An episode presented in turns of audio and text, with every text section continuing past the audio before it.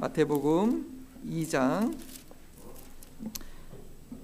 13절에서 18절까지 말씀 우리 하나님 말씀을 경외하는 마음으로 다 일어나셔서 차리시고 일어나셔서 교독하겠습니다. 마태복음 2장 13절 말씀 제가 먼저 있습니다. 그들이 떠난 후에 주의 사자가 요셉에게 현몽하여 이르되 헤롯이 아기를 찾아 죽이려 하니 일어나 아기와 그의 어머니를 데리고 애굽으로 피하여 내가 내게 이르기까지 거기 있으라 하시니.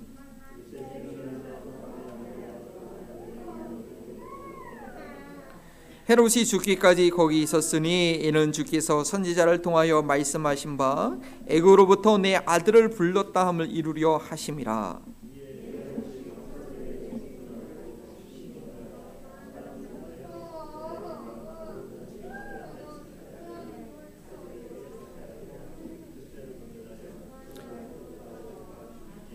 이에 선지자 예레미야를 통하여 말씀하신 바 함께 있습니다. 라마에서 슬퍼하며 크게 통곡하는 소리가 들리니 라일이 그 자식을 위하여 애곡하는 것이라 그가 자식이 없으므로 위로받기를 거절하였더라 함이 이루어졌느니라 아멘 이는 살아계신 하나님의 말씀입니다.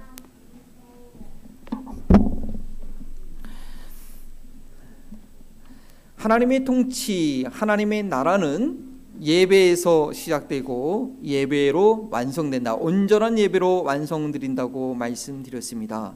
따라서 하나님의 말씀을 하나님의 나라를 주제로 가르치는 이 마태복음은 예수님의 탄생을 알림에 있어서 누가복음과는 좀 다른 관점으로 나와 있죠. 바로 예배에 성공한 이 동방박사와 예배에 실패한 이 헤롯의 극명한 대조를 보여주고 있습니다.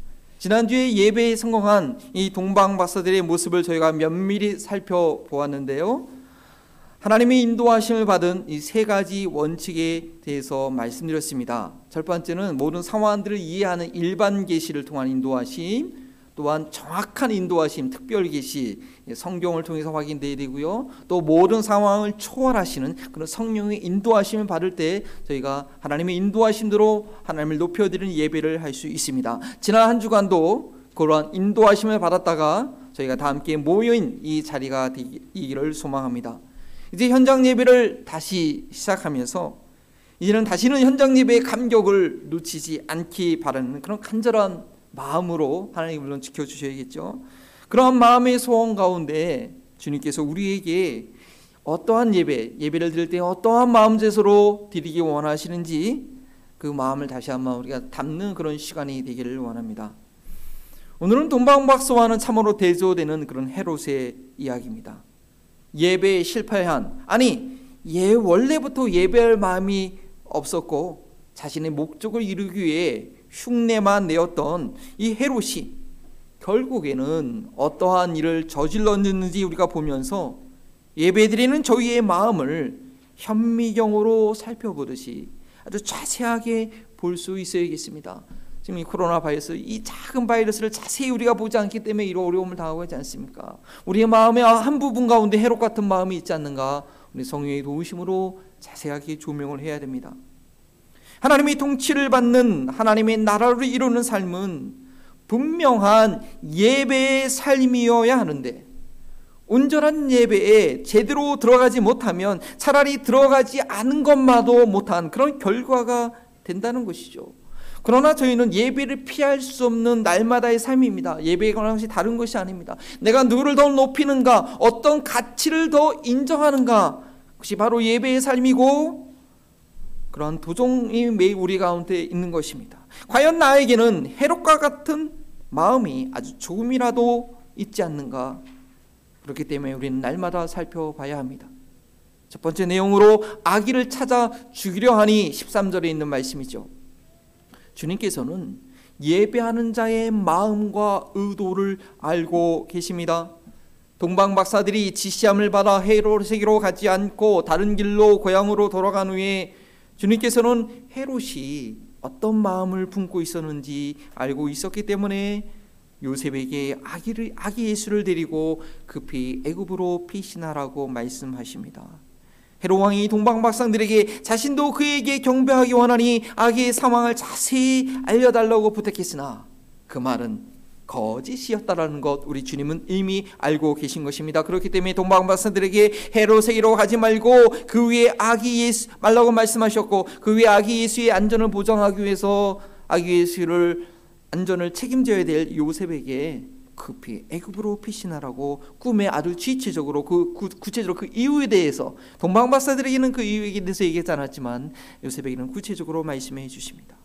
과연 헤롯은 어떤 꿍꿍이를 품고 있었던 것일까요? 성경 본문을 통해서 이미 우리들은 알고 있지만 아기 예수를 죽이려는 생각이었습니다. 그러나 당시에는 이러한 헤롯의 마음을 누가 알 수 있었을까요? 동방 박사들을 위해 대제사장들과 서기관들을 소집해서 그리스도가 태어날 것을 아주 친절하게 알려주었던 이 헤롯 유대인들의 환심을 갖기 위해서 성전도 거대하게 지어졌던 이 헤롯이 이번에도 유대인들에게 호의를 베푸는 것처럼 그렇게 보일 수 있습니다. 그러나 인간을 창조하신 하나님을 속이지를 못합니다. 인간의 모든 계획과 마음을 동기를 마음의 동기를 아시는 주님께서 동방박사들이 아기 예수께 경배하고 떠난 이후에 그에게 가야 할 길을 즉시 알려주셨을 뿐 아니라 말씀드렸듯이 요셉에게는 헤롯의 이러한 꿍꿍이를 그대로 직접 알리셨습니다. 헤롯이 아기 예수를 찾아 죽 이려 하니 일어나 아기와 그의 어머니를 데리고 애굽으로 피하여 이방 이듬의 출신이었던 이 헤롯이 유대인들에게 그의 전통성을 인정받기 위해서 별의별 일을 다 해왔는지는 모르겠지만 이번은 상황이 다릅니다. 그가 유대인들에게 잘 해왔던 이유는 뭡니까? 자기의 왕권을 잘 유지하기 위한 그런 속셈이었습니다. 그런데 자신도 알지 못하는 자신의 결정과 상관없이 자기의 왕권을 유지하기 위해서 아들을 죽이기도 하고 부인을 죽이게 했던 그 헤롯이었는데 자기도 모르는 유대의 왕이 태어났다고 하니까 충격을 받은 것입니다. 그에게는 아주 심각한 상황인 것입니다. 이것을 저희에게도 한번 적용해 봅시다. 저희가 가지고 있는 이 믿음이 예수님의 주권, 그 왕권을 완전히 인정하고 있는 믿음인가? 아니면 그저 나의 필요에 따라서 기도 응답 받을 일이 있어서 외로워서 그냥 한국 사람들을 만나야 되니까 하는 믿어주고 있는 척 하는 것은 아닌가가 드러날 상황에 직면할 때가 언젠가는 있다라는 것이죠. 어느 수준까지는 교회 생활에 익숙해져 있지만 내 삶에 대한 예수님의 왕대심을 인정해야 될 그 상황이 되면 이건 완전히 다른 이야기가 되는 것입니다. 물론 헤로왕처럼 고상하게 대처할 수 있습니다. 자신도 마치 아기 예수께 경배할 것 같은 그 모습으로 남들에게 비추어졌듯이 남들 앞에서는 여전히 믿음 있는 척 할 수 있습니다.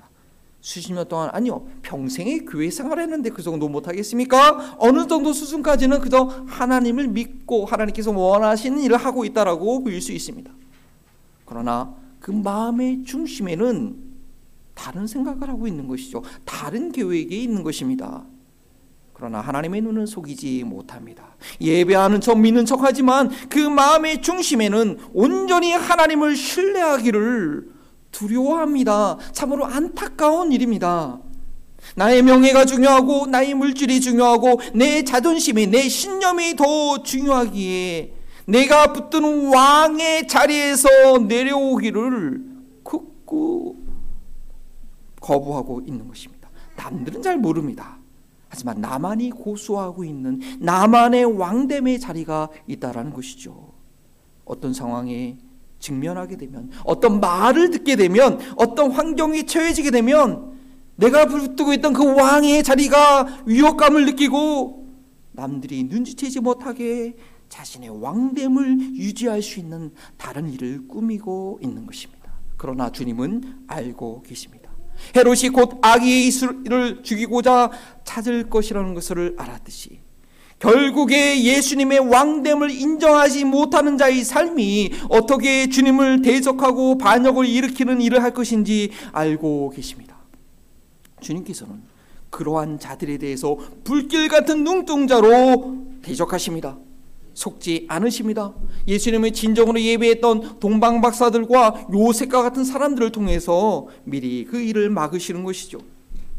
헤롯이 자신의 왕됨에 대한 그 위기감을 느꼈을 때 힘없는 아기의 이수를 죽이려고 했던 것 같이 저희도 나의 왕됨에 대한 도전을 받고 위기감을 느끼면 헤롯과 같은 반응을 본능적으로 나타낼 수 있습니다. 미움이라는 살인죄를 아무도 모르게 서슴없이 짓고 있는 것입니다. 하나님의 왕되심, 예수 그리스도의 내 삶의 주대심을 온전히 경험하지 못하고 철저하게 인정하지 못하면, 아니, 그것이 무엇인지도 모르고 그냥 교회 생활만 하고 있으면 언젠가는 유대인의 왕으로 나시니가 어디 계시냐라는 질문에 직면했을 때 헤롯처럼 음흉한 생각을 품게 되는 것입니다. 저희는 그것을 어떻게 미리 좀 알 수 있을까요? 저희 중에 어느 누구도 헤롯과 같은 마음을 가지고 내가 교회 왔다 예배 드린다고 하실 분들은 아무도 안 계실 것입니다. 그러나 문제는 우리의 영적인 눈이 가려져서 만왕의 왕 대신 예수님을 제대로 보지 못하고 그러니까 그분만이 내 생의 주관자이심을 철저하게 인정하지 못하는 그런 연약한 믿음의 상태 가운데 있다는 것이죠. 내가 그런 상태에 헤롯과 같은 상태에 있다는 것을 알기만 해도 자기 자신을 돌아보고 그 자리에서 빨리 내려오려고 할 것입니다.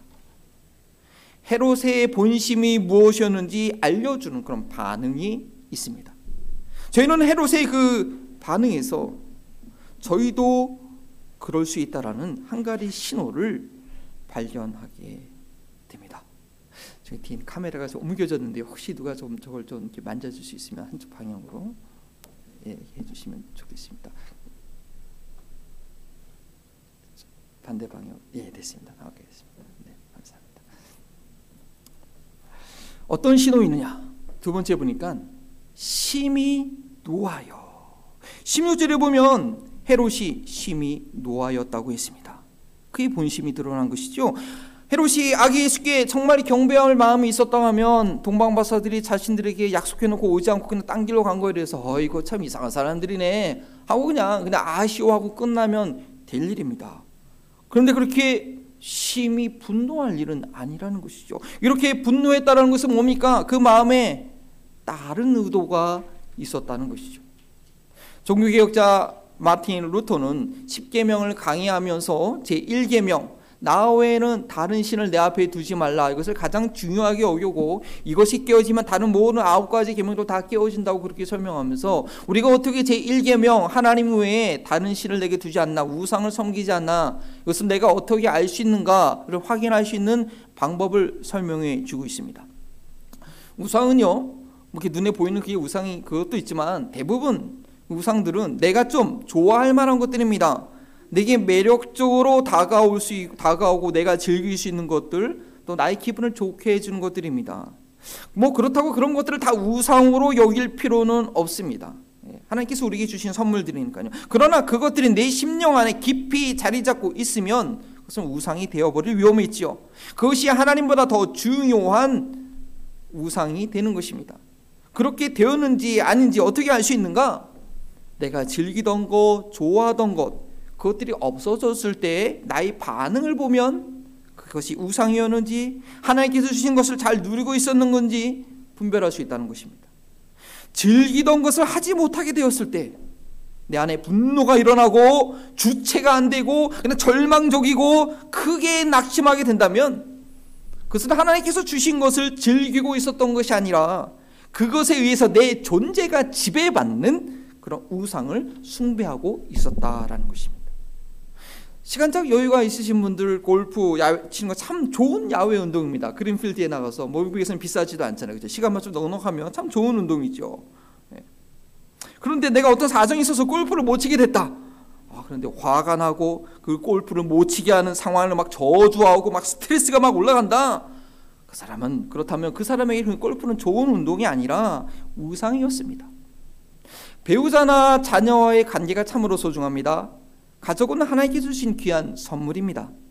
그러나 그 소중하기 때문에 더 우상이 되기가 쉽습니다. 배우자와 오래 떨어져 있거나 아니 먼저 별세했을 경우 아니면 자녀들과 오래 시간 떨어져 있, 어서 함께 하지 하지 못할 때 당연히 심적으로 힘들죠. 어렵죠. 예, 마음이 쉽지 않죠. 그러나 삶이 무너질 정도로 낙심해 있으면 그거는 우상 숭배에 불과했던 관계라는 것입니다.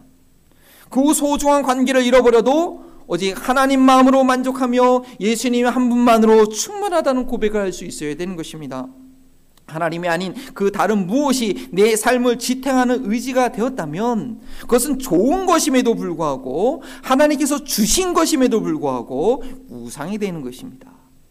돈을 우상으로 삼지 않는 이들은요 요즘에 주식이 막, 막 폭락하지 않습니까? 그래서 많은 사람들이 막 스트레스 엄청 받을 겁니다. 예. 그러나 돈을 우상으로 삼지 않은 사람들은 재정적인 손해를 갑자기 입어도 극도로 걱정에 사로잡히거나 분노하지 않습니다. 있어도 그만 없어도 그만 주신 이도 하나님이시요 취하시는 이도 하나님이심을 믿기 때문입니다.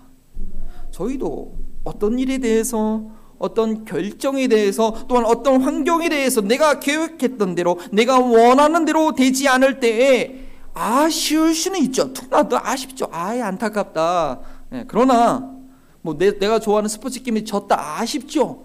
그런데 분노가 치밀러 온다? 이거는 무엇입니까? 상대방에 대한 원망과 미움이 생긴다? 이것은 무엇입니까? 우상에 꽉 붙들려 살고 있었다라는 얘기입니다. 특별히 어느 한두 가지에 특별히 분노를 일으킨다면 그에게 우상이 무엇이든지가 뚜렷이 나타나기도 하지만 더 중요한 것은 예수님의 주권을 온전히 인정하지 못하고 있을 때는 그 사람은 어떤 상황이든지 그저 자기 마음에 들지 않으면 삐지고 분노하고 거부하고 외면하는 그런 삶의 타 태도가 자체가 그렇게 되고 마는 것입니다. 의견을 조율하거나 다른 이들과 조화를 이루기가 너무나 어려운 것이죠. 예수님의 주권을 경험하지 못했기 때문입니다. 교회가 하나 될 수 있는 유일한 이유는 예수님께서 예수님께서만 주인이고 머리 되시고 저희 모두는 목사를 비롯한 모든 분은 예수님의 종이라고 우리가 믿기 때문에 교회는 어떤 상황에서도 하나가 될 수 있는 것입니다. 저희 중에 그 어느 누구도 내가 헤롯과 같은 왕이라고 인정하실 분들은 계신다면 은혜지만 대부분 안 계실 것입니다. 그러나 필요 이상의 분노를 품고 있다면 그것은 경고등이 켜져 있는 것입니다. 내 안에 헤롯과 같은 나의 왕권이 살아 있고 그 왕권에 도전받기 때문에 아주 치열하게 남들 모르게 반응하고 있는 것입니다. 하나님과의 관계에 있어서 제1겸용이 깨트려진 상태입니다. 예수님만을 주인으로 인정하지 못하고 있기 때문에 내가 좋아하고 즐기던 모든 것들이 우상이 되어서 나를 사로잡고 있는 상태인 것입니다. 이러한 사람들의 영적인 상태는 내가 그것을 즐기고 있는 것 같지만 사실은 우상을 섬기고 있는 것이며 그 우상에게 종노릇하고 있는 것입니다. 하나님의 형상대로 지음받은 인간은 하나님을 섬길 때에 참다운 자신의 모습을 찾을 수 있는 것입니다. 우리 하나님께서 보이는 것이나 창조주 하나님께서 보이는 것이나 보이지 않는 것이나 그 모든 것을 창조하셨고 그 존재하는 모든 것들 위에 계신 분이기 때문에 우리가 그 하나님을 경배하며 섬길 때에 저희는 참 자유를 얻습니다. 우리가 최상의 존재를 섬길 때 우리의 가치도 그만큼 높아지는 것입니다. 소를 섬기고 원수를 섬기고 그 수준이 되어버리는 것이죠. 이 세상에서 인간의 위치는 하나님 다음입니다. 그 인간이 하나님이 아닌 다른 것을 그것에 대해 매여 있다면 그것이 뭐 보이는 사람이나 아니면 정치 사상이나 어떤 물질이나 그런 것에 매여 있다면 우리의 그 존귀한 위치는 놓쳐지게 되는 것이고 열등해지게 되게 되는 것이고 그 위치를 잊어버리게 되는 것입니다. 헤롯은 자기를 유대인 왕으로 여기면서 그 땅에 있는 모든 것을 지배하고 싶었지만 그는 그럴 수 없었죠. 심히 분노하고 맙니다. 우상에 사라져 있는 모습을 드러내고 있는 것입니다. 하나님 말을 섬기며 하나님 말을 진정으로 예배하지 못하는 이들은 한결같이 하나님보다 못한 열등한 존재를 섬기면서 우상에 매어 있으면서 그것들의 종로를 하는 삶을 살고 있는데 그 이유도 모른 채 시시때때로 분노하며 좌절하며 절망하는 것입니다. 하나님을 부르, 하나님의 이름을 부르지 않는 예배하지 않았던 그 가인의 후손들 뭡니까? 창세기 여러분 통독하실 때 보셨죠? 결국은 분노가 가득한 그 파괴적인 문화를 이루었을 뿐입니다. 그 전에 하나님께 예배하기를 실패했던 가인은 분노가 치밀어 올라서 동생 아벨을 돌로 쳐 죽이는 일을 하고 맙니다. 악이 숙게 진정으로 예배할 마음이 없었던 헤롯도 결국에는 가인처럼 끔찍한 일을 하고 말죠. 헤롯이 누리고 있었던 그 왕권의 영향력만큼이나 그가 메어 있는 우상의 크기는 엄청났고 그만큼이나 끔찍한 일을 벌입니다. 베들레헴과 그 주변에 있는 두 살 아래의 모든 산의 아기를 죽입니다. 엄청난 사륙이 일어난 것입니다. 이 어린 아기들이 무슨 죄가 있다고 그런 죽음을 당했겠습니까? 온 인류의 구세주이신 예수님께서 태어나심으로 인해 이런 일이 일어날 줄이야 누구나 누가 상생을 했겠습니까? 예수님의 나심이 모두에게 소망과 기쁨이 되어야 될 텐데 어찌하여 이런 일이 일어나게 된 것일까요? 세 번째, 크게 통고 소리가 마태복음은요 복음서 중에서 특별히 구약의 내용들을 많이 인용해서 예수님의 삶과 사역이 선지자들의 예언과 약속의 말씀에 근거하는 것을 유대인들에게 아주 효과적으로 증거하며 설득했습니다. 예수님께서 예루살렘 성전을 뒤엎은 일이나 늘상 죄인들과 함께한 일들을 당시 유대인들이 이해할 수가 없었지만 바로 이것이 구약에 예언된 말씀을 성취하는 것을 하나하나 그 일이 있을 때마다 인용하면서 증명해 보이셨죠. 마침으로 예수님께서 탄생했을 출생했을 때 그로 인하여서 많은 어린아이가 죽은 이 사건 당시 유대의 어머님들이 볼 땐 도저히 이해가 안 되는 납득이 안 되는 그 예수님 때문에 내 애가 그때 죽었어라고 원망할 수 있는 그런 사건이라는 것이죠. 그것에 관해서 마태는 바로 예레미야에 있는 말씀을 통해서 이 상황을 설명하고 있습니다. 17절과 18절 말씀이죠. 이에 선지자 예레미야를 통하여 말씀하신 바 라마에서 슬퍼하며 크게 통과하는 소리가 들리니 라헬이 그 자식을 위하여 애곡하는 것이라 그가 자식이 없으므로 위로받기를 거절했도다 함이 이루어졌느니라. 이 말씀이 어떻게 헤롯 왕이 예루살렘의 아, 베들레헴의 모든 아기들을 살해하는 일을 설명하는 것인지 여러분께 두 가지로 말씀드립니다. 이 말씀은 예레미야서 31장 15절에 있는 말씀을 그대로 인용한 것이죠. 예레미야 31장 15절 말씀은 어떤 상황이냐면 남유다가 이제 북이스라엘은 망하고 남유다도 이제 망하지 않습니까? 이제 바벨론의 포로로 끌려가는 상황을 나타낸 것인데 예레미야 31장 15절 말씀이요. 그 당시에 라헬은 야곱의 아내였지만 라헬은 유다 남유다의 모든 어머니를 상징하는 것이고 유다 사람들이 바벨론으로 폴로 바벨론의 포로로 끌어가는 것을 이제 유다에 남은 사람이 없게 됐다. 자녀가 없게 됐다라고 예레미야가 상징적으로 노래한 것이죠. 특별히 남유다 사람들이 줄줄이 쇠사슬에 묶여서 그 바벨론으로 잡혀갈 때 바로 이 라마라는 그 지역을 지나가게 되었는데 그것을 노래하면서 위로 받을 수 없고 위로 받기를 거절하는 그런 처참한 상황을 표현한 것입니다. 그런데요, 이 말씀이 있는 예레미야 31장 전체의 내용을 살펴보면요, 결국에는 그럼에도 불구하고 이렇게 위로받을 수 없는 상황임에도 불구하고 하나님께서 남유다를 결국 회복시켜 주실 것이라는 것이 예레미야 31장 전체의 중기 주제입니다. 그래서 31장 15절 요 한 구절만 좀 비극적인 내용이고요. 31장 전체는 회복과 약속과 부흥에 대한 놀라운 약속들이 있는 것이죠. 따라서 저희는 이 많은 아기들이 죽게 된 이 비극 중의 비극이지만 그 가운데서도 구원의 소망이 있음을 우리는 알 수 있게 됩니다. 또한 중요한 거한 한 가지는요. 마태가 이 예수님의 출생과 관련해서 구약의 예언들을 인용할 때 주로 보면 1장이나 2장 다른 구절들을 보면 이루어 이루려 하심이라 이루려 하심이니 이루려 함이라 뭐뭐 하기 위해서라는 그런 특별한 전치사 그 목적을 위해서 이 일이 일어난다라고 그렇게 설명해서 예, 예언자들의 예언이 성취된 것을 말하고 있습니다. 그런데 요 구절, 요 예레미야 구절은요. 전치사 구절을 볼 때 뭐뭐 하기 위해서라는 표현이 없습니다. 그냥 이루어졌다라고만 설명하고 있습니다. 그래서 이 사건은 하나님께서 계획했었다라기보다는 이스라엘 역사 가운데 비극적인 일이 헤롯에 의해서 다시 한번 재현된 그때 있었던 그 일이 지금 생겨났다 이루어졌다라고 이해해야 된다는 그런 해석이 우리 성경학자들 중에서 그렇게 설명하신 분들이 많이 있습니다. 그렇죠. 우리가 하나님의 성품을 봐도 이해하시는 거죠. 하나님은 악을 계획하시거나 악한 일이 일어나도록 진행하시는 분이 절대 아닙니다. 물론 인간의 이성으로 상상이 안 될 정도의 아주 무수히무시한 일들이 일어나긴 하지만 그것은 악에 대한 그만큼 악을 미워하시는 거룩하신 하나님의 공의로운 심판입니다. 그 외에 이 땅에서 일어나는 모든 비극적인 일은 원수 마귀의 괴력과 인간들의 악행으로 인한 것이죠. 하나님께서는 여자의 후손 이 뱀의 머리를 깨부실 것이라는 그런 약속을 주셨지만 마찬가지로 또 뭐죠?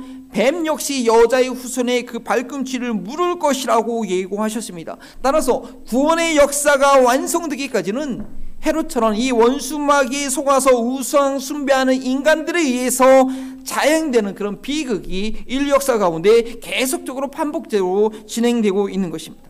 이 사탄이 지옥의 무적에 완전히 갇혀질 때까지는 이 세상에서는 믿음의 투쟁이 계속되어야 합니다. 그리고 그 전쟁에서 승리할 수 있는 길은 오직 십자가뿐입니다. 그래서 예수님께서 십자가를 지신 것이 아닙니까? 이 타락한 인력 사 가운데 승리할 수 있는 길은 오직 십자가의 희생뿐입니다. 이것이 첫 순교자 아벨의 이야기인 것입니다. 하나님께서 받으신 온전한 믿음의 예배를 드린 아벨이 왜 형 가인에 의해서 돌에 맞아 죽어야 했습니까? 에덴 동산에서 쫓겨난 타락한 인류가 살아있는 그런 공간이었기 때문입니다. 이 세상에서는 의인이 핍박받는 것이 진리입니다. 진리가 이루어지는 곳에는 그 반대로 크게 통곡하는 소리가 계속 들리게 될 것입니다. 참된 예배자는 핍박을 받습니다. 잡다한 왕들이 많은 이 세상에서 하나님만을 왕으로 섬기기 때문입니다. 별것도 아닌 왕들이 대적하면서 도전하고 있는 것입니다. 그러나 두려워할 필요 없습니다. 정말 두려워할 것은 내 안에 아직 숨겨져 있는 헤롯 왕이 있을 수 있다라는 것이죠. 평상시에는 잘 모르지만 내가 꼭 붙들고 있던 그런 왕권이 도전받으면 교묘히 숙이면서 아주 뒤끝 장 뒤끝 장렬하다고 하죠. 예, 뒤끝 장렬하게 힘들게 하는 것입니다. 결국에는 분노해서 자기 주변을 온통 엉망진창으로 만들어 버리는 것입니다. 고집을 부리면서 힘을 행사하면서 이긴 것 같지만 거짓 예배를 드린 가인의 길을 따르는 것이요 멸망의 길을 가고 있는 것입니다. 그것이 정말 두려운 것입니다. 아무리 은혜가 쏟아져도 그 심령 깊은 곳에서 하나님의 지배를 받지 못하고 있는 것입니다. 그저 악한 원수 마귀가 던져진 그 우상으로부터 벗어나지 못하는 그 삶이 우리는 두려운 것입니다. 저희가 헤론 왕처럼 이렇게 예배하는 척 하게만 하는 되는 그 이유는 그래서 어리석은 일을 하게 되는 그 이유는 뭐냐? 지금도 살아계셔서 하늘과 땅의 모든 권세를 가지고 계신 예수 그리스도를 제대로 모르기 때문입니다. 예수님을 제대로 경험하지 못해서입니다. 내가 그가 아니면 그녀가 그렇게 다른 사람보다 더 특별히 악한 사람이 아닙니다. 우리가 다 믿음으로 의인이라고 인정받았을 뿐이지 우리 안에 다 죄성이 있지 않습니까? 옛날에, 옛날에 내가 한껏 하던 내 왕대로 살던 그 습관의 영향력이 우리가 육체 가운데 살아가는 동안에는 여전히 남아 있을 수 있고 언제든지 다시 그렇게 살 가능성이 누구나 다 있다라는 것입니다. 이제 마태복음 주일성교 강해와 성경 공부를 하면서 그 숨어 있는 헤롯 왕, 내 안에 있는 그 헤롯을 발견하고 그 끔찍한 자리에서 계속 내려오는 과정의 연속이 될 것입니다. 아니, 내 안에 있는 헤롯을 발견할 뿐 아니라 성경을 통해서 예수님의 그 왕대심, 그 위대하심, 그 능력, 그 아름다우심을 성령의 조명을 통해서 예수님을 바라볼 수 있게 된다면 나의 고집, 내가 추구했던 그 모든 삶의 방식을 포기하고 예수님께서 가르쳐 주신 하나님 나라의 백성으로서 어떻게 살아야 되는가, 나도 그 삶을 살아야겠다 결단하는 그런 과정이 될 것입니다.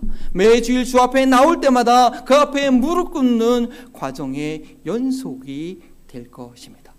2022년 우리 한마음 벌린 통 교회가 정말로 예수님의 손과 발이 되는 그런 천국 공동체가 된다고 한다면 이렇게 모여서 예배 드릴 때 함께 말씀을 배울 때 기도할 때 미션으로 모여서 서로 권면할 때 우리 예수님의 놀라운 왕 되심을 경험하며 드러내고 그 앞에 하나씩 하나씩 무릎 꿇는 간격이 우리 가운데 넘쳐나게 될 것입니다. 그리고 그러한 소망과 기대를 가지고 함께 일어나셔서 빛 대신 주 함께 찬양 드리길 원합니다.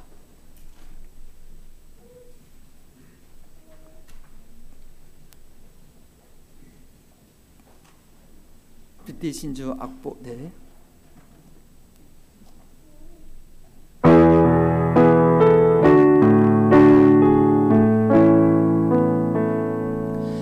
빛 대신 주 어둠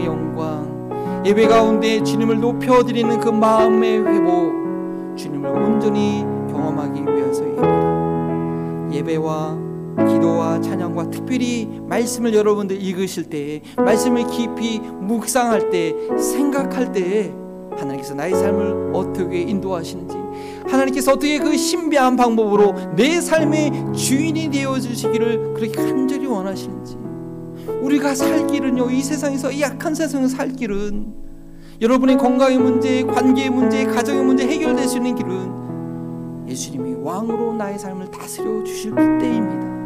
이번 한 주간에도 우리가 어떤 삶에 만날지 어떤 일이 있을지 나의 마음의 컨디션이 어떨지 모르지만 주님 이번 주가 다 지난 주보다 한 번 더 주님께 복종하는 주님의 통치 가운데 내가 굴복할 수 있는 삶이 되어 있다면 그 문제 해결의 길은 주님 이 시간도 주님을 높일 수 있는 그런 믿음의 눈을 갖게 해달라고 영광과 보좌 가운데 계신 그 주님을 바라볼 것이 아니라 그것이 내 삶의 현재가 되게 해달라고 주님의 은혜를 구하며 함께 주의 이름을 짓고 기도합니다. 주여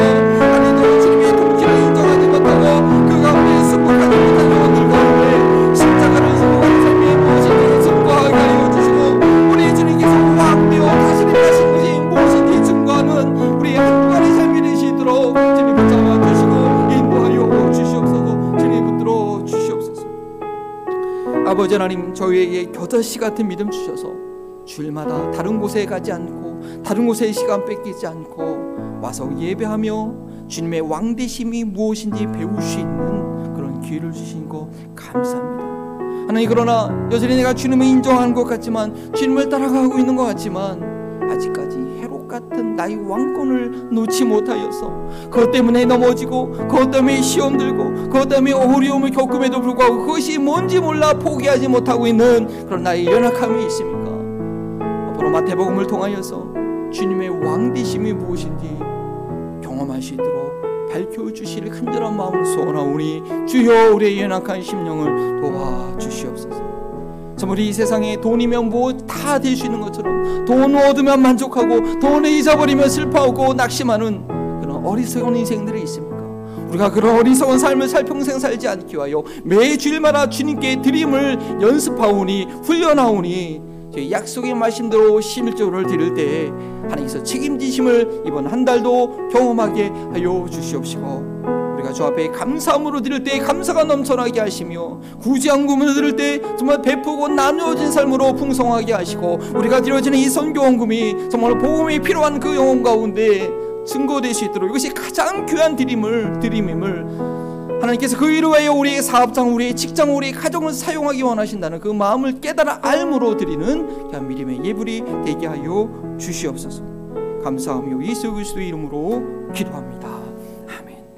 이제는 만왕의 왕 대신 성자 예수 그리스도의 은혜와 온 천한 만물의 창조자이신 성부 하나님의 사랑하심과 진리의 성령님의 교통하심이 내 안에 헤롯을 발견하고 그리스도의 놀라우심을 바라보므로 모든 우상에서 벗어나 하나님만을 예배하기 소망하는 우리 사랑하는 한마음버린 성교의 모든 성도들과 코로나 바이러스 어려운 가운데 주님을 소망하는 모든 이 지역사회와 선교지 가운데 주님의 왕대심을 선포하고 있는 우리 귀한 선교사님들의 사역 가운데 지금부터 영원토록 함께 하시기를 축원하옵나이다.